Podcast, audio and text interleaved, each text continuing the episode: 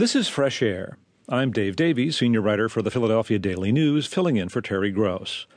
According to official government estimates, military operations in Iraq now cost about $12.5 billion a month.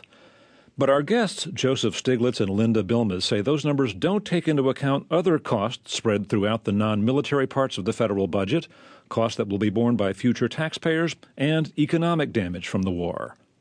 Stiglitz and Bilmes have attempted a comprehensive accounting of the invasion's cost in a new book called The $3 Trillion War the true cost of the Iraq conflict.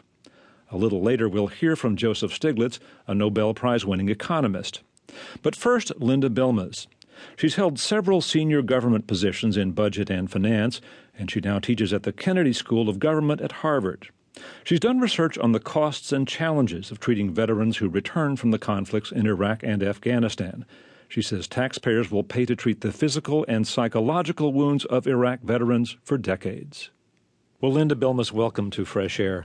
As, as you've looked at how veterans of Iraq um, are treated, uh, one of the issues that you write about, besides the enormous cost borne by taxpayers and the pain that their family suffers, is the limbo that wounded servicemen and women face in the bureaucratic transition from active duty uh, to the care of the Veterans Administration. What are some of the problems that you see there?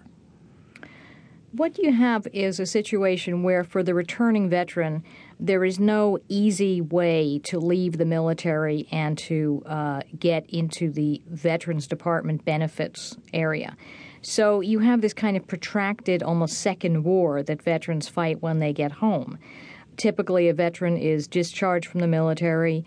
If they have a disability of some form, it takes at least six months for them to begin receiving any kind of compensation for that disability, even if they have a very significant um, wound or, or injury.